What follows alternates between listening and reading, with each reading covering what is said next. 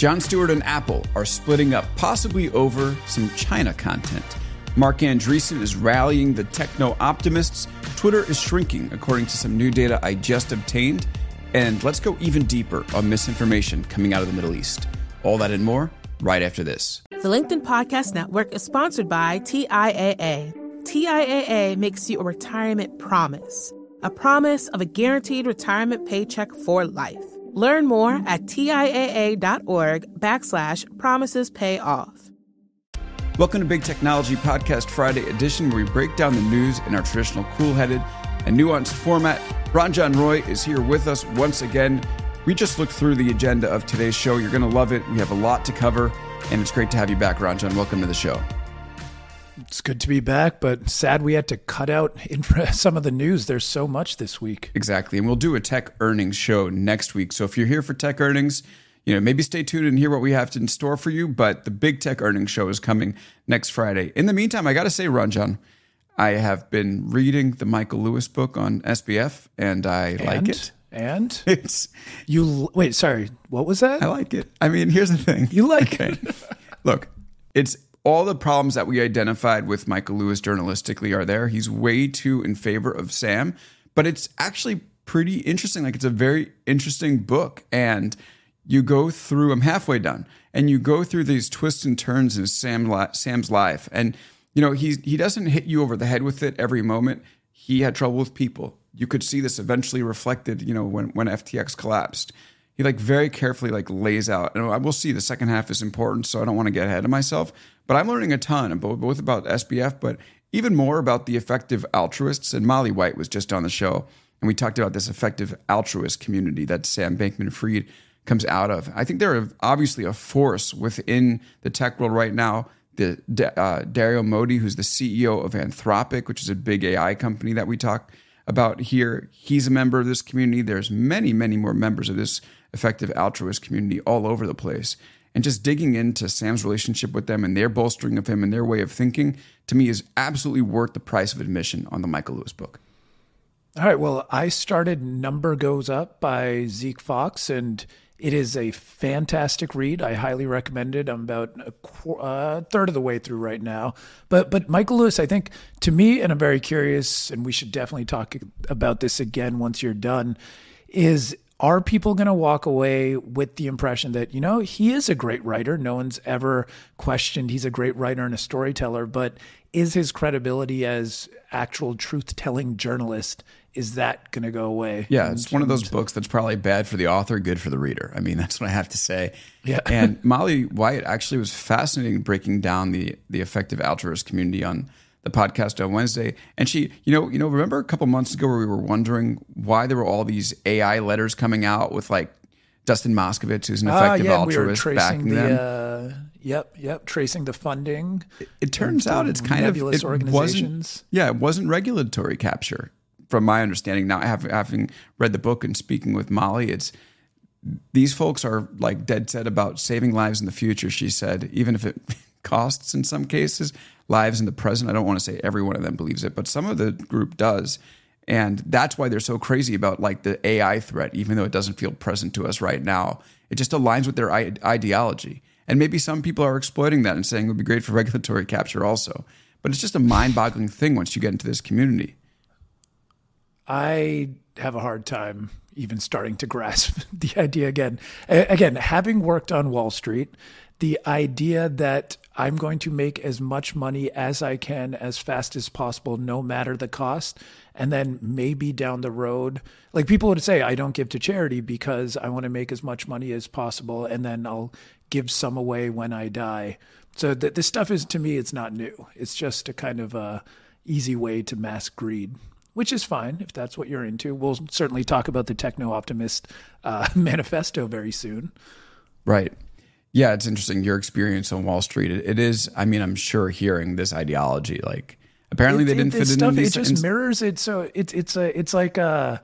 That's what's always that's what has always frustrated me. And I've written about this a lot. That so much of the what is communicated in the tech industry exactly mirrors culture on Wall Street in the 2000s. The only difference is there people were just honest about being self-interested and greedy versus trying to kind of mask or cover it in terms like effective altruism. So Okay, and this just be honest about who you Yeah. are. That's all I ask. well, definitely. and Apparently, like I mean, in the Michael Lewis book, you hear about these effective altruists like handing loans out, and the interest is fifty percent on them. And apparently, like he goes into like you'd think they would be chill about money if they're all giving it away anyway, but they're actually more intense than most people. So it's just fascinating. Speaking of, of companies that are more intense about money than others, I mean Apple, right? Right in the middle of the headlines again. This was late breaking news yesterday. Jon Stewart, who had this show on Apple TV called The Problem with Jon Stewart, which talks about the news, goes into politics all the time, really doesn't shy away from much. Uh, not going to be renewed. He's par- Jon Stewart and Apple are parting due to creative disagreements. This is from the New York Times. Mr. Stewart told members of his staff on Thursday that potential show topics related to China and artificial intelligence were causing concern among Apple executives, and now that partnership is done. I mean, it, it is interesting because we know that Apple had been sensitive about its relationship with China, that China has different rules than we have here in the US in terms of the way that they manage the technology when it comes to Apple. But, you know, to, to and, and then Apple had also been very careful in terms of Apple TV trying to not anger China. But now it has this moment where it has this host, Jon Stewart, um, who wanted to talk about China, it seems like, and now he can't. I mean, what do you make of this whole situation? this whole situation has been very difficult for me because I was a massive Jon Stewart fan through the 2000s when he was on the Daily Show. I uh, I was very excited when he came back to Apple TV. I was like literally waiting for him to resurface, and was always disappointed during the Trump years that he was not there as a leading voice. But myself, among others, did not really watch this show. Apparently, only 40,000 unique households watched it. Uh, on average, the show did badly enough. This is according to the Bulwark. That it was labeled Apple TV Plus's worst performing show of the second half of 2022. So it's it's tough because ah, I don't know if it was the format, if it was just whatever it was it did not catch fire. So then you combine that with the fact that, and I think this is a really important thing to think about is how Apple has really kind of structured its media content strategy as the Ted Lasso company. You know, the Ted Lasso feel good, not too controversial, maybe a little boundary pushing, but that's all they want to do. And they've done this very well and it's been working, you know, incredibly for them. It sells more Apple TV Plus subscriptions, it sells more devices. So they obviously don't want to ruin that and turn into any kind of semi-political organization. So, I mean, for them it's almost a no-brainer and I hate saying this and thinking about it, but when a show is doing that badly and it presents a very high risk, this is clearly what the direction is going to take. I'm a bit excited because I actually think it always felt like Jon Stewart was a little bit, I don't want to say caged, but just, you know, something had changed versus who he was before. So I'm actually excited to see where he goes and what he does with this. I don't know. He felt a little bit out of touch to me after spending, you know, so much time away. It seems like he just lost the pulse. And also his show, I mean, he did some good segments. I mean, his interview, he did some interviews uh, uh, with Bob Iger. One that was was terrific. Um, but his his um, his show was just poorly formatted. It just didn't flow in the Yeah. way. It seemed too long. It was it droned on a bunch. Uh, it got too cute. It just got away from the format that made him funny, and he it wasn't. No, I, I, I As agree that out of touch, the I felt it as well. I definitely felt on a lot of topics uh, that, you know, it had a very like mid 2010s where his mind would have been or where everyone's mind was and then things kept moving. Whether it wa even positions i agreed with him around zirp or crypto or where we kind of had similar end visions of what was going on i agree it could have been a bit of out of touch. But but i think Apple, like, what does this mean for mainstream media? And now recognizing Apple TV Plus is a central part of mainstream media, but when it's not even presenting, pretending to be a genuine news organization, or very, very openly kind of positioning themselves as safe and okay. Almost they're more Disney right now than Disney itself. I think it, what's that going to do to mainstream content? I think is. I'm curious what you think of that. I don't really see it even as safe and okay. I see it as a company that's bending the knee to China. And, you know, obviously, easy decision to not uh, have Jon Stewart come. uh, be on anymore if the show isn't doing well. But it is interesting that China is first and foremost in terms of the areas of disagreement there. And you know, we know that Apple doesn't speak out about human rights in China, you know, but happy to do it elsewhere. Um, and we know that Apple will do what it can to please the Chinese Communist Party because so much of its business is there. I mean, 20% of sales is there, and a large part of its manufacturing is done there. And so, what I thought was most interesting was that this is happening in the shadow of this um, Belt and Ton, oh, sorry, the Belt and Road Belt and Forum Road. that Xi Jinping held in China. So there's also from the New York Times.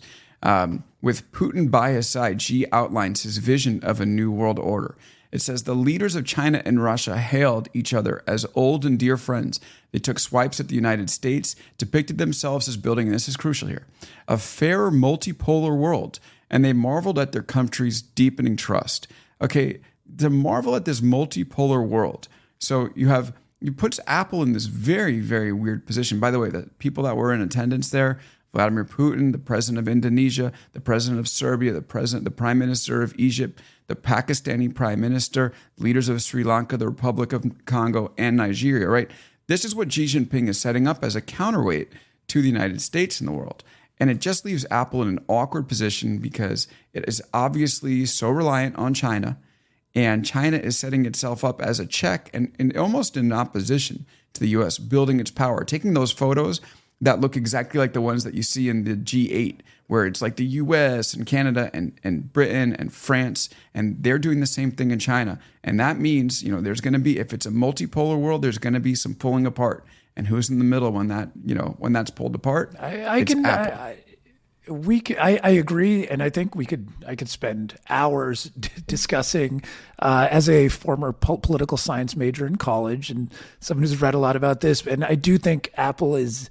Every business is going to have to start kind of taking these considerations. Tesla, in their recent earnings call, the Chinese market definitely came up. Every single retail company, luxury goods, um, all of these companies are definitely going to be caught right in the middle of this. But on, on a slightly lighter note, and I've been wanting to kind of throw this out when it comes to because with Apple TV Plus on the uh, on the table here.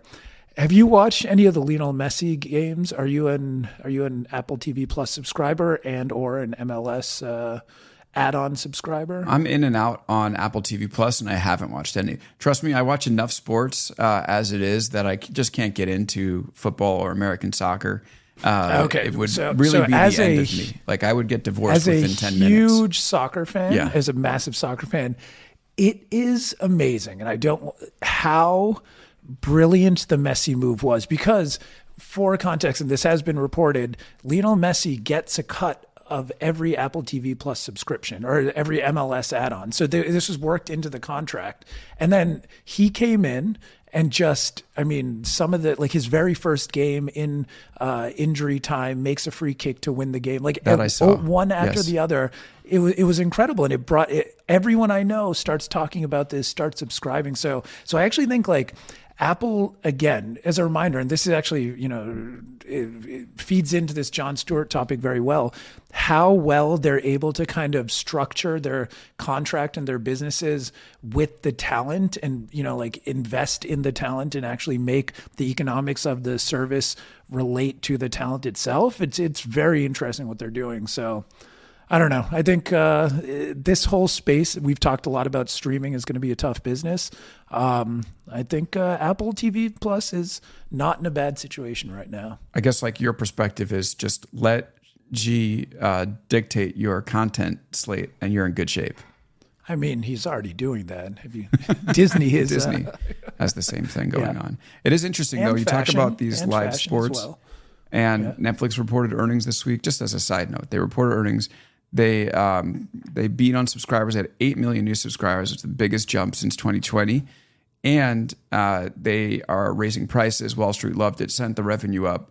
Um, but they, you know, it was kind of interesting thinking about it, where Apple has their sports package with the MLS, Amazon has their sports package with the NFL, Netflix mm, has the quarterback, the documentary. I mean, it's nice to know about Kirk Cousins' personal life, but you know, it seems Net- like Netflix basically brought F1 to the U.S.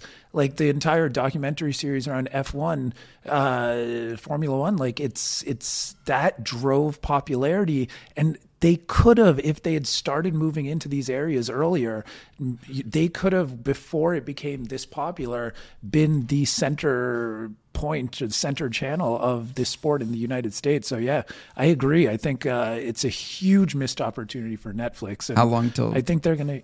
how long till they go after sports rights? I I think pretty soon. But the thing is, like which sport and where? Because again, the NFL has already chopped itself out for the Thursday or Sunday or Monday. Don't you think it's NBA? the NBA? Is there something? It's going to be the NBA. All right, yeah, Netflix and the NBA. That that's Natural an partners. optimistic take. Yeah. That's my thought. Okay. So Marc Andreessen this week came out with a post, very long post, 5,000 words, it's called the Techno Optimist Manifesto. And it goes deeply into effectively, it's a case for um, why we should celebrate tech, why we should allow tech to grow without any guardrails, um, why the people who are getting in the way of tech are getting in the way of humanity's progress. And basically, it's time to build. Um, did you read this post? I'm curious what you came away. It made it made a big stir. I feel like people weren't 100% sure what to make of it. I mean, but it basically with almost everything Andreessen does, there was like half of a group celebrating it and half a group criticizing it. What's your nuanced take on the Techno Optimist Manifesto? my nuanced take is I did not read it in its entirety. I started to, I did not complete it. Did you finish reading it or? No, okay. So here's the thing. I read a lot of it, uh, probably more than half, but then I just could not finish it, and it just it was kind of mind numbing trying to read it because it. If anyone who's if you haven't read it yet, it's just kind of like a bunch of tweets strung together. It seems like five thousand words of tweets. I feel like half the sentences start with "We believe." It was just extremely imagine if it was a difficult imagine if it was a. Twitter thread that started with one slash five hundred thirty four. Yeah, two slash that's what it felt like. That's what it felt like. And it's Yeah, interesting because yeah. like Andreessen is kind of talking a lot about how um, basically like we need to celebrate tech and not get in its way, and it's only going to lead to human progress. And then there was this post from Ezra Klein uh, talking about how effectively um, it was interesting to watch Mark Andrew. Okay, here it is. There's no starker proof of McLuhan's the medium is the message thesis than the way the medium of Twitter has colonized the way Marc Andreessen thinks and inspre- expresses these thoughts. That he seemed totally unaware of this, and his tech opti- optimist manifesto repeatedly states that humans are the masters of their technologies, and there is no way in the technologies have become the masters of their humans. Only sharpens the lesson. I mean, it really did feel like I like reading Marc Andreessen. I like listening to him. I think he's brilliant. Um, and even if I don't agree with everything he has to say, I feel like it's worth listening to.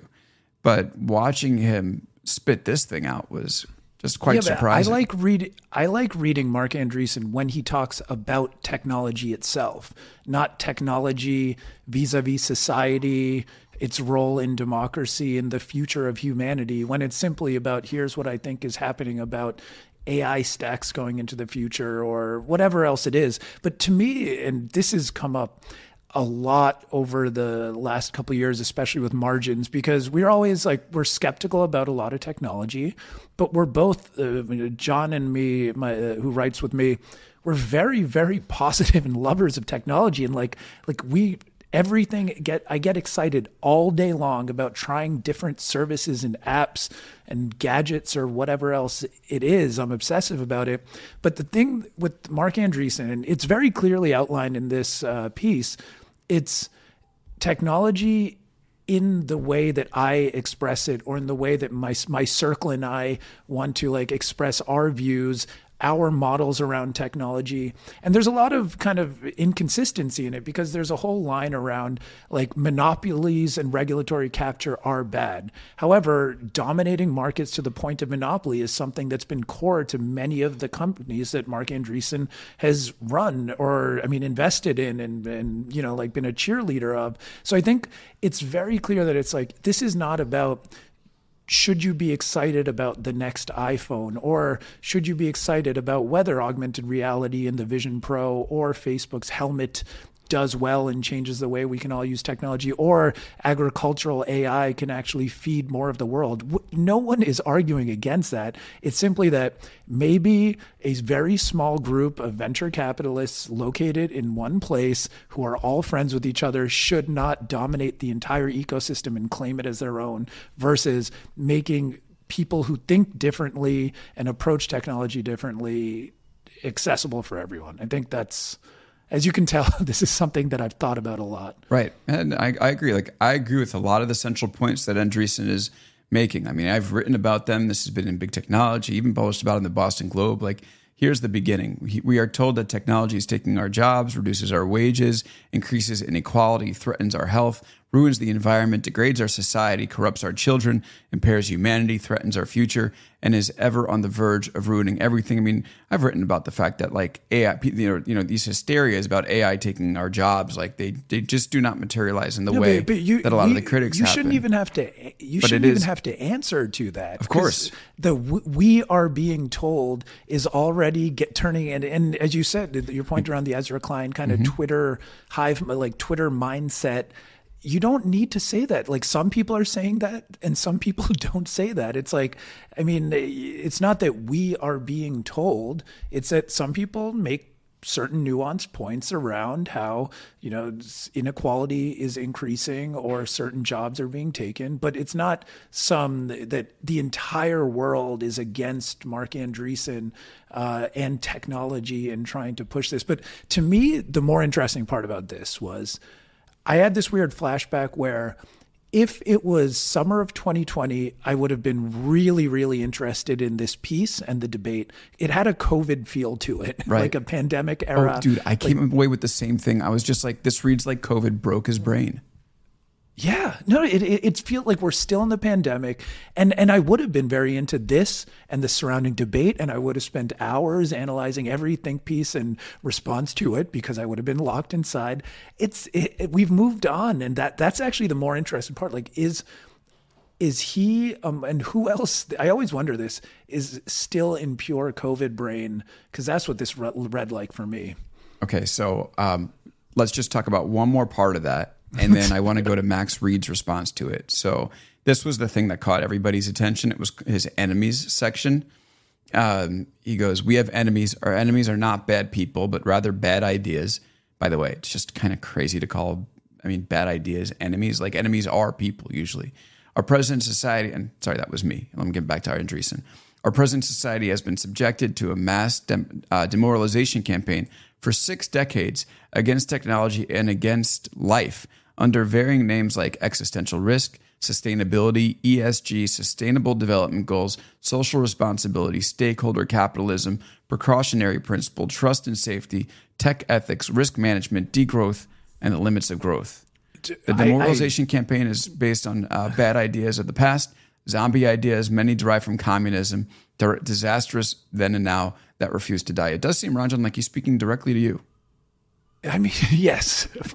the thing that what makes this so ridiculous is like you can have problems with the UN Sustainable Development Goals as defined by the United Nations, which is where that term comes from. But the term sustainability, when he's talking about technology feeding humanity and coming up with new novel solutions, that is sustainability. When you're talking about risk management, to grow to group that into uh, again any of these other uh, terms, risk management. Do we not want that in companies? Do we not want companies like it, it's one of the? It's just a reminder that again, going back to the COVID mind, all of these things get grouped in very oddly for him in like really targeted personal ways versus the idea that as in quotes, risk space management, end quote, is a enemy of you and your business and people and is going to hurt humanity is just weird to me. Yeah, I mean, I feel like SBF would agree with him. Oh yeah, okay. And look at SBF what a beautiful business definitely out to. risk management was an, a massive enemy of Sam Bankman-Fried, and he vanquished that enemy, and he never that enemy never stepped foot in his his operations ever again. We- you know, Michael Lewis got that right. So, um, Yeah. one of the responses that I did want to read and go through was uh, from Max Read, um, who has a newsletter on Substack called Read Max. I thought it was a very interesting response to it. Um, so, first of all, uh, I'm going to read part of it, but this is a parental guidance moment. So, if you have uh, if you have kids who are listening, maybe it's a good time to pause and return because Anyway, I'm just going to go on. I've made the warning. Okay, so Max talks about. Uh, I'm just going to read the beginning. I would say the my main question about the techno optimist manifesto, an essay by the prominent venture capitalist Marc Andreessen, is whether or not the Goatse was intentional. The manifesto, published to the website of Andreessen's fund A16Z Monday, it currently occupies the entire front page of the fund site. Oh, by the way, Ranjan, did you see this? It's the whole webpage of A16Z is this manifesto. you go to A16Z.com, all you see is this manifesto. Uh, I am laughing a lot in the background and trying to mute myself, so it's not coming through and Okay. dominating the sound right now. And, okay, so he says it was originally accompanied by the following digital illustration, which many readers will recognize immediately. And if you're listening, the the illustration is um, basically some news clips in the corners, and then a big orange circuit board, and then two disembodied hands pulling a light, put it pulling the middle apart with like a light shining through. Pulling a hole apart in the middle, the two hands. Yes. Okay. Look familiar? Uh, all right. So, uh, I mean, this is, I'm going to try to get through this part. Okay. Does this image of a cyber sphincter pulled apart by the two strong hands revealing a pixelated heaven inside look familiar? Uh, did Marc Andreessen, a man who certainly would like to be known as a funny online guy, familiar with the folk ways of the internet, was he able to cut it uh, able to cut it up with regular shit posters on E streets? Mean for his grand statement. Uh, okay, did he mean for his grand statement of purpose to be illustrated by the abstract version of the internet's most famous and beloved shock image? Okay, this shock image I just recently learned about this. By the way, I guess I've been living under a rock Wait, you just learned about it. within the about past year. Apparently, Goatse. Oh, okay. For those at home, Goatse is an image. Are you gonna are, you- are you gonna say it? yeah, I'm going to say it. I feel like right, people say- should know what say- it is so they understand. Like, I always go with the my my Goatse philosophy is always a casual. Go look it up. Make sure no one else is around. But I'm ready for. I've never even seen you. the image. I still haven't seen the image. I'm not looking at the Oh, image. all right. Uh, you got to look at the image. But anyways, continue. Continue. What Goatse is is it's two hands pulling the part. The I don't even know how to say it. The back end of a human being, and it's a photo of it, and it's apparently very disgusting and stretched out. And so that's exactly Horrifying. what Marc Andreessen's story art looks like for this um, techno optimist post. And so now Max Read is trying to figure out whether this was intentional. He goes. And by the way, everybody saw it and was originally immediately like, "That's a to Even I, who didn't has never seen the image, knew exactly what this was. And he goes, uh, "Sadly, probably not. The image has since been changed. The hands removed. The resemblance gone. It's too bad because before it was swapped out, the Goatse was about the only surprising or intriguing component of Andreessen's manifesto." Okay, so now that we've gotten past that, All right, we made it through, listeners. We we made it through the Goatse segment. I mean, it was That just so crazy to see it illustrated that way. likely and hopefully the only Goatse segment for the rest of 2023. Yeah, we're not touching on that ever again. Maybe But 2024. We'll see how things I- go. If you are a legendary VC and you illustrate your post like that, then we will talk about it. Um, but what Max goes on to talks about talk about is in 20. This is like you said, it's a it's a um, redo of Time to Build. It's Time to Build, which was during COVID, and we had all these societal problems, and Marc Andreessen was telling us, okay, build our way out of it, right? And so, you know, this is what Max says. He goes, What are you building? One reason that three and a half years later, Andreessen is reiterating that it's time to build instead of writing post called, Here's what I built during the building time I previously announced was commencing, is that Marc Andreessen has really not built much of anything. In the years since he's determined that it was time to build, his fund invested tens of millions of dollars in a video game Ponzi scheme that immiserated its players and a company that sells blockchain transaction records said to reflect ownership of ape cartoons.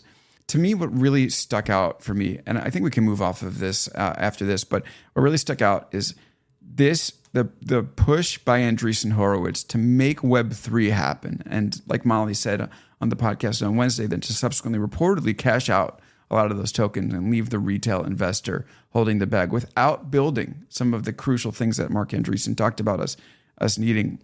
That is something that you can't quickly talk away. That's not something that quickly goes away from your venture capital firm.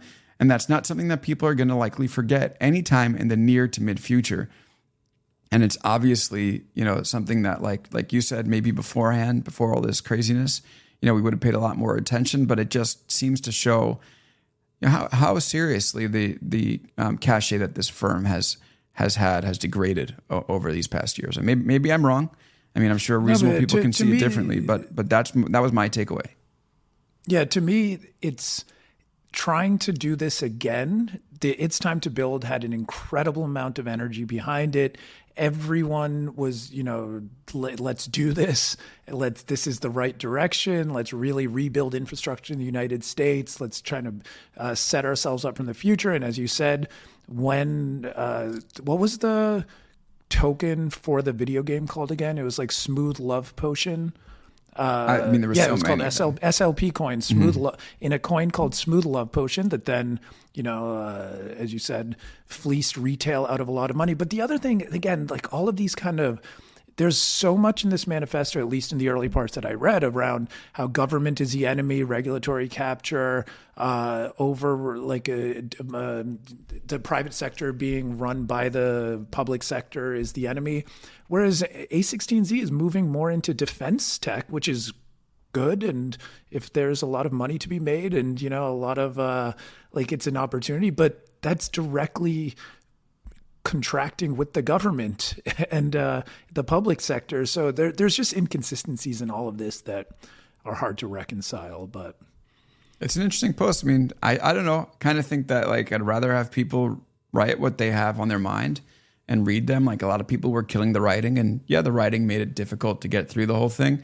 But I'm also just like, I guess you can write it the way that you feel just like. Get, just it's time to get an editor. That's all I say. No, I disagree. Just get an editor. Write the way that get you feel, editor. but write better stuff. I don't know. I just, uh, I guess it is an, in, just an interesting moment. I think Andreessen Horowitz is one of the most fascinating stories because they've been right about so much, and they are so smart. And Andreessen is like a standalone personality in the tech industry. They've done a lot of good, um, but they they're they're searching for it seems like a, a second act or trying to ride a wave of you know of interesting forces and not quite sure where it's going to go and we'll see what happens. But they do make the lps happy so there's that.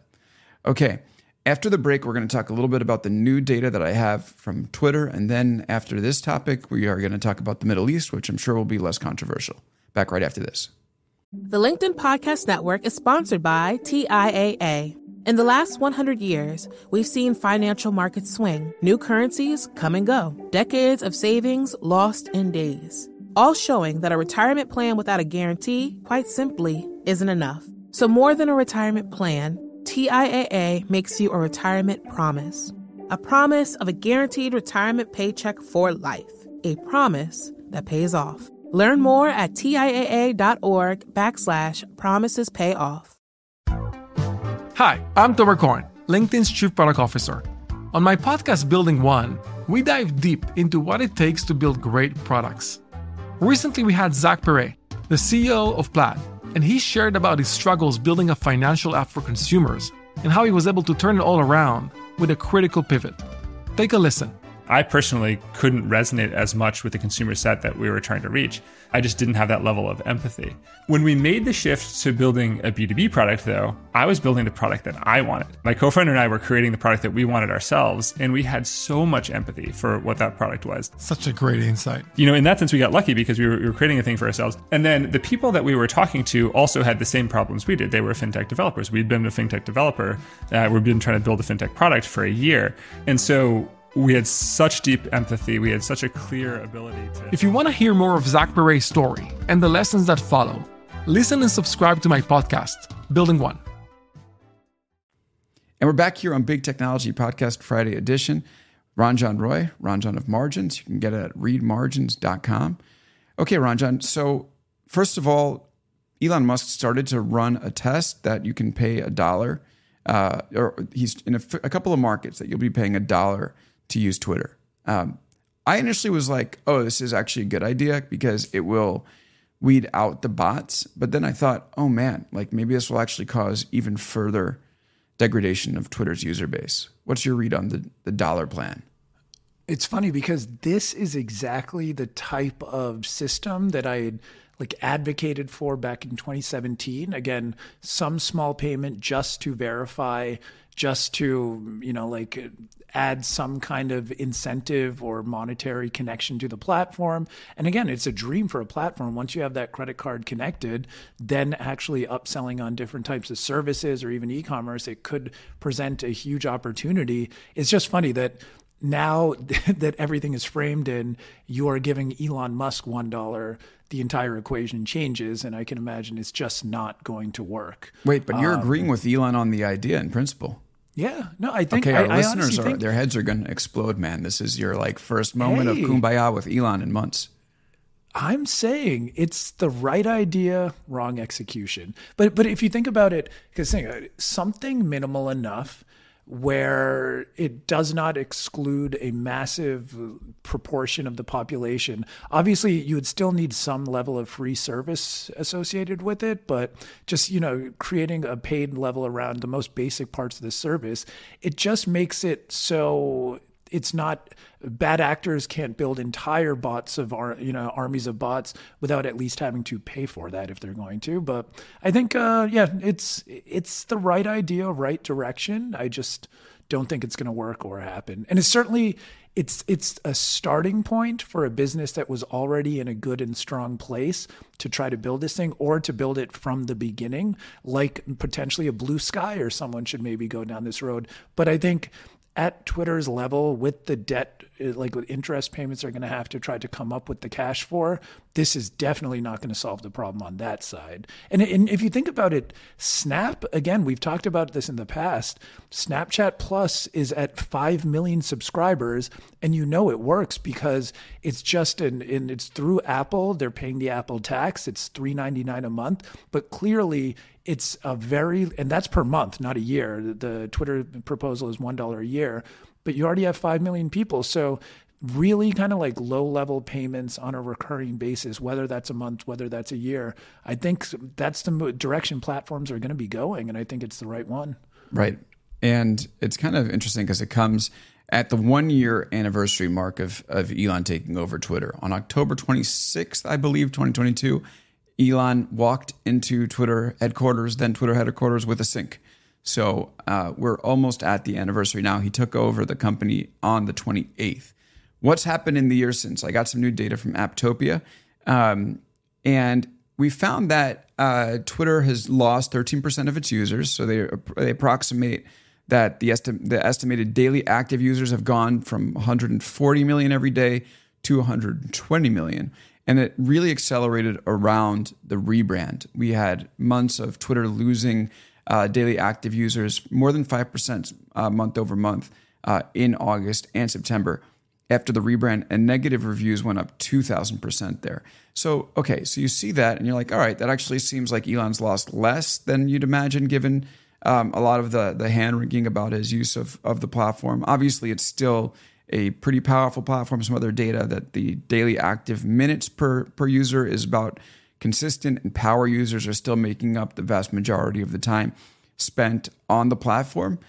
So obviously, like work to do. It's shrinking under Musk. It's not shrinking. You know, it's not having. It's still relevant, and it still will have staying power. The interesting thing that I saw in the data that really stuck out to me was how, how Threads is doing compared to Twitter. Threads was, uh, first of all, only about 10% of Twitter users have tried Threads, and Threads was. Um, 10% of Facebook users. No, right? no, 10% of Twitter, oh, Twitter users. users. So you oh, have okay, 90% okay. of people who are predisposed to this type of product who haven't even signed up for Threads. and it went from around tw- uh, you know above 20 minutes per set per day on the app at its launch to under five minutes per day now, where Twitter's like around 15%. So clearly, Threads isn't catching on. To me, this just kind of signals that this need for people to be in a short form app where news is breaking and they get to see everybody yell, you know, it was novel and it appealed to people and certainly appeals to some percent of people. Uh, but by and large, this is not something the population wants. Not on t- the, the the broad uh, uh, population wants, maybe niche, but not broad. They don't want it on Twitter and they don't want it on Threads. I don't think they want it on Blue Sky. They certainly don't want it on Mastodon and they don't want it on Substack Notes. Yeah, I think that was always, to me, again, I'm going to give Elon credit on another one that uh, premium subscription for Twitter power users giving more features was always the business model to me. That you have in the hundreds of millions of users as the total addressable market who are excited, willing to use it on a daily basis, like any of us. Uh, like you or me. I mean, like, uh, so easily being willing to pay for things. And uh, I remember when they first, Parag and crew first launched Twitter Blue, and I was actually a happy subscriber to get bookmarked folders and uh, and even the undo tweet feature where you can it basically just didn't post it for eight seconds or ten seconds or whatever. Like I think that was always the real opportunity or taking all the Twitter Firehose data and selling it and packaging it to hedge funds or other social media marketing uh, monitoring companies. Like these, these are all the things that Twitter would kind of get into that I think they should have leaned more into. But again, the, the idea that they were ever going to grow the average Twitter user or the everyday the daily active user to hundreds of millions or billions never really made sense to me. And now, again, once it becomes, once the platform itself is degraded, once it gets inextricably tied to Elon Musk, you kill any chance of that. Right. Okay. So let's go one level deeper and talk about how um, frustrating of an experience it can be to follow the news on a platform uh, like a Twitter or like a Threads, even. Uh, and that is what's happening in the Middle East this week. I, I mean, over the past few weeks, Last week I was here on the show and said that a few things. First of all, I said um, they should separate from news. I, I think I'm going to rephrase that. Obviously, news is going to be a core part of any platform like this that will give you up to the minute information in short text bursts. So, for news organizations to completely go away may not be wise simply because you want to have good actors um, who are uh, steering the conversation and um, you know putting their analysis in the feeds. That being said, to fully embrace and go whole hog on the feeds is, I think, a little bit too much. Like you, you know, these feeds will never be the main way you reach your audience. They'll never be the main way that you build an audience. They'll never be the main way that you gather news. And so that's why I think there should be a little bit of distance between news organizations and social media platforms. I also said that I found it pretty. I also said I found it pretty um, easy to follow or or possible to follow the news on these feeds, and this week obviously proved that to be much more difficult than I anticipated. There was so much misinformation flowing around Twitter about the um, the hospital that was bombed in, or the hospital parking lot that was bombed in Gaza, not only on Twitter, but within the mainstream news publications. I mean, places got it obviously wrong, you know, putting uh, headlines and images up there that seemed to indicate with certainty things that had happened that had not happened or were under dispute. Um, and, you know, I don't know necessarily whether.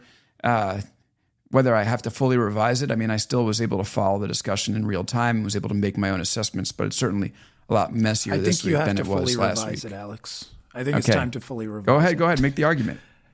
Okay, so I rem- I was listening. I was uh, way last Friday, and I was listening, and I definitely heard that idea that Twitter is still the best place that to get breaking news and to try to keep up with it. I would say for people who are very active and open minded and nuanced around it, it's still. I, I have been on Twitter in the last two weeks, probably more than I had in the past few months.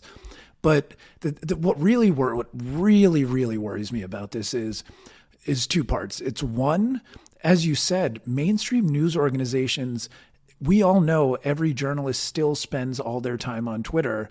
So it makes them knee jerk and the whole editorial process try to move potentially faster than it should be. And we saw that with the hospital. Um, whatever happened, and which is still not definitive, and it's clear that it's not definitive what happened, um, is that the New York Times posted a headline right away when they shouldn't have. And, and I, I, feel in a previous era, editorial processes wouldn't have jumped the gun that quickly. So I think that's one side is that mainstream news organizations have to break away from the Twitter pace of breaking news. Like, and as much as they want to be at that uh, pace and as much as each journalist is still processing things yeah oh i agree with that, that completely that's definitely point one the first point that i made was that for sure news or news institutions need to you know have a, a one or two degrees of separation from these feeds they're extremely unhealthy for for journalists to be on all the time, like you said. All the time. But that being yeah, said, but, I but, do think that they're being in the feeds are po- it's possible if you have discernment and news judgment to learn what's going on from them. Do you disagree yes with that? Yes and no. Yes and no. Because okay. I, I, I say this as someone who has spent a lot of time digging through, and I give myself some credit around being able to parse through information. But what I noticed that was really different about this versus the past, and this is where Elon's degradation of the platform really plays a role, is that the core economic structure of the platform is now one where anyone can get the blue check is incentivized to to for clicks and views to potentially be paid out that everything about the platform pushes bad actors to actually spread misinformation or more salacious information. Again, I mean, it almost became a joke that the Bellingcats of the world that really brought this interesting way. And for, for people unfamiliar, it's like, you know, using digital knowledge and data and understanding to be able to bring, you know, geolocated coordinates or other image analyses to verify information or debunk it now literally my entire feed was like anyone with a blue check suddenly turned into an OSINT uh, expert, like right, a open source, like a military expert, yeah. and is just like all you would have to do is throw out random coordinates and say like, okay, I've verified. Here's a thread, and people will click on it. So I think when the entire platform is now incentivized for anyone to get a blue check, pay eight bucks a month, and then make themselves uh, available be allowed to be paid off of that. All incentives point towards spreading misinformation versus in the past, the blue check was still around verification by the platform, however opaque that process was. So anyone on there, there's that had nothing to do with how much money you could or could not make on the platform. In fact, you couldn't make any money on the platform. So the only real incentive was to build trust and following. So it, it scared me. It scares me right now. Like if this is happening one week into this conflict, two weeks into this conflict, where this can go and how much worse it can get, as long as this is still knowing this is still the central place where news starts. Um, I don't know. It's it's a little bit terrifying. I mean, you're right. That is the the supply side. I would say demand side. It's a little different like demand side, if you're using it as a user, I think you can still get a lot out of it and it's a useful tool. However, like, you know, the, I'm starting to question the merits of being in there so often. Like maybe it is better to just wait and read it on news sites, you know, because it's just, it is, it is, um, it's, it's not as much for me the misinformation. It's more of like the partisanship and everybody's like out there just like yelling their talking points and, you know, skewing the information in a way that conforms with their agenda, and that drives me nuts. And I actually I put a thread about this uh, this week. I guess it was also a, a tweet. I did it. No, not threatened. I put a I did a thread about it. Um, Wait, a Twitter thread or a, a thread Facebook post, thread. Facebook, and I put on both platforms. Anyway. Okay, okay. I said basically like it was. It's frustrating. This my this my weekly check in to make sure you have threaded. Yeah, it's frustrating yeah. to me because what I'm seeing is there's so many people are on these platforms. The whole dialogue is they did this and they did that and they're bad and they're worse. And can you believe it? It just drove me nuts. And I think that one of the key things that I, I put out there was that like maybe instead of just talking about the problem all the time, we should speak about the solutions, even if it doesn't fit in the feed. Like no one's talking about solution, and it's just an it's embarrassing. I think the state Wait, of wait, what do you mean solutions in this case? to this conflict. I th- that that's a tough one. I feel in terms of again, yeah, Twitter Think about short this. form. Think about this. Short form metrics driven content Yeah. is not where No, anyone is going to have. but a how much constructive- energy? podcasts, however, yeah, we can do it. I mean, how much energy is being put to splitting people apart versus bringing them together? And maybe that's me being naive, but it's just absurd. No, but th- that's where that's again what I'm saying. All incentives of the platform are around doing exactly that right now. If you want to make money on the platform, that's the easiest way to do it and it's the best thing you can do. Like it's the if you're it's like the Macedonian teenagers in 2016 with Facebook pages. Now the economic incentives point towards that which they didn't before. So that's why I think this is going to get a lot worse before it gets better. Right. And I, I wrote this in our document, but this is almost like the anti soundbite war. It's so frustrating because it's impossible to put uh, any anything into a soundbite here because there's so many years of context that really that are important for every little bit of the situation that's happening. And you know, I just it, it's frustrating to me because like people are trying to shoehorn this into like 280 characters and be like, you know, this side is right because or that side is right because, and it's like you know, you have people in Gaza who don't like Hamas. You have people in Israel who've been marching in droves to overthrow the government there. I mean, not not like with a coup, but like calling on the president to resign large portions or the prime minister to resign large portion of the country. And so like it's just it doesn't lend itself to social media. It really is frustrating. Well, no, but and then think about this. I've seen so many people. I've talked to so many people who already, you know, are like either the anti-Semitism or the Islamophobia is so apparent in all of the replies to anything I've said.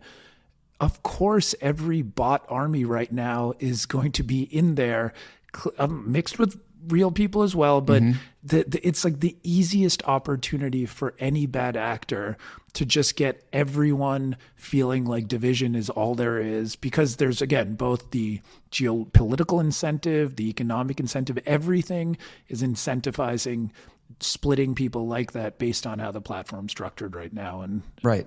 And it does, by the way, it That's gonna be spills over into newsrooms. And we just touched on this, but I think that mainstream newsrooms really did have been doing a terrible job uh, covering this conflict. So there's been some good, but some of it's bad, including folks that should know better. Um, you know, people who might touch on covering dis- disinformation, sharing clearly wrong numbers about numbers numbers of casualties, and not using that to walk back, and not examining, you know, the roots of of why those numbers were shared and why they shared those numbers to me that just it's not good Just don't tweet okay about it. That that's the lesson. don't, don't, tweet, don't read twitter Never i don't tweet. know it's tough. Um, all right should, last question. Should i go to web summit? Explain to listeners why that's a question. so um, right now there's all these so web summit is one of the biggest tech conferences in the world. And um, it's in lisbon every year. I go almost every year.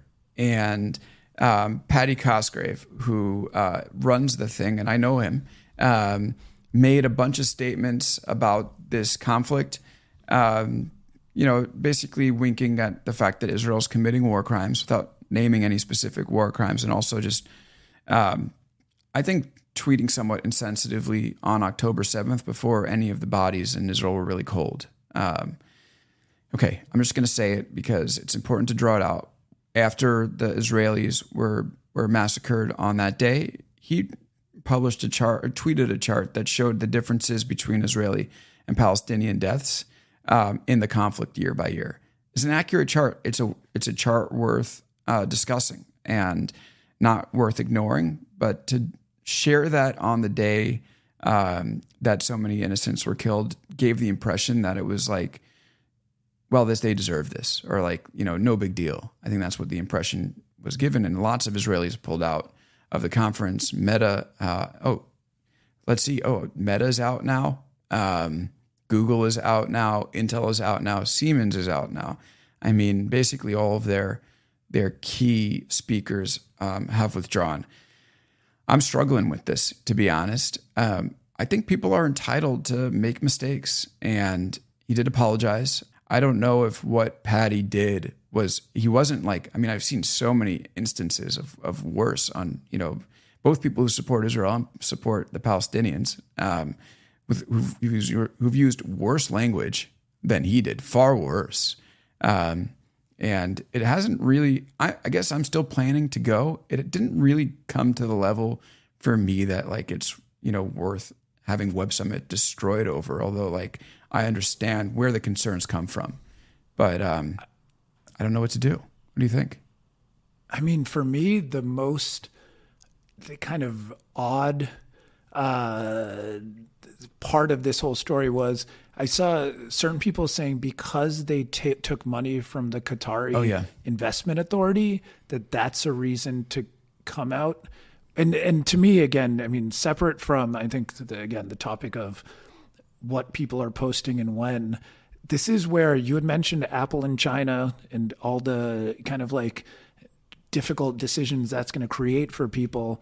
I mean, the Vision Fund, sorry, like, I mean, well, division Vision Fund through the Saudi Investment Authority, uh, like, you know, MBS and Saudi Arabian money in every venture capital fund or tech company. There's going to be more and more and more of these very, very complicated and messy connections and situations that I think yeah, none of these questions are going to be answered anytime soon, and it's only going to get messier. Yeah, absolutely. I mean, I know Paddy, so I think that's sort of, you know, what's shaping this for me in some way. And I, I mean, I also don't think that. I mean, I again, like, I think his statements were were bad and in poor taste. But um, No, you know, th- this is where. Oh, sorry. it just seems to me that to to have all these companies pull out over them is, I don't know, it's it's it's bold. Go ahead. No, but I th- this is where to to bring it all back to Jon Stewart. Why I became such a Jon Stewart fan in the 2000s was I remember living here in New York in the post 9/11 era, especially in the build up to the Iraq war. He was one of the only voices on any kind of network television, even though it's still cable, but like on any uh, easily accessible television that actually was in a smart and i think that's where comedy was really important because he was able to get out the message that maybe this is not a good idea but do it with humor so people allowed it and listened to it. But otherwise that message was just not allowed anywhere. So i think uh, like uh, the, it, it reminded me like a lot of these kind of things that you can potentially see as a overreaction. I think that's where uh, Jon Stewart managed to thread the needle very well back in the day in terms of like in a very heated environment, still trying to bring a nuanced view to uh, a very difficult situation. And his context mattered, by the way. I mean, he was a New Yorker. This war was being yeah, fought. yeah, I mean, in terms of 9/11 victims, I don't think there's been anyone who has taken the cause Right. as much as Jon Stewart. Yeah. And so like I think that he was stepping up and saying effectively like in my name in the name of my city like I mean obviously it's the whole country that was involved but you know he had some authority there. Paddy grew up in Ireland, of course, and Ireland has its own problem with terrorism groups and he immediately uh, drew a line between the two. Unfortunately, it's just you know, you know, it is not the same thing. You know, and I do think that's been a real problem in the US where a lot of people are trying to put their like, you know, their context of how their political ideology works and just neatly fit it on top of what's going on inside Israel and, and Gaza. It just doesn't work that way. Yeah, but I, I was actually going to say I, I disagree that people are even trying because it's so convoluted and twisted and messy that, again, I don't think there's a way, uh, you know, like uh the far right, which side do they take in this uh, this conflict? Like I feel it's it just there's been so much complexity in all the different connections and where people stand in different ways that it, it's a reminder that again this is all messy and complex and. Uh, people aren't able to only very limited people are able to confirm all their priors in terms of what's going on Yeah, no doubt. at some point it gets messier Um, that will do it for us this week. Next week, we're going to talk about uh, big tech earnings. Uh, a lot on tap, including Amazon. So stay tuned for that. Okay, um, who do we have on tap next week? Meredith Whittaker is the CEO of Signal. Is scheduled to come on next Wednesday, so that should be an interesting discussion. Maybe I'll go even deeper with the, about the techno optimism with her. So if you like this conversation, stay tuned for that one. And that's going to do it for us here. So thank you, Ranjan. Thank you, everybody, for listening. And we'll see you next time on Big Technology Podcast.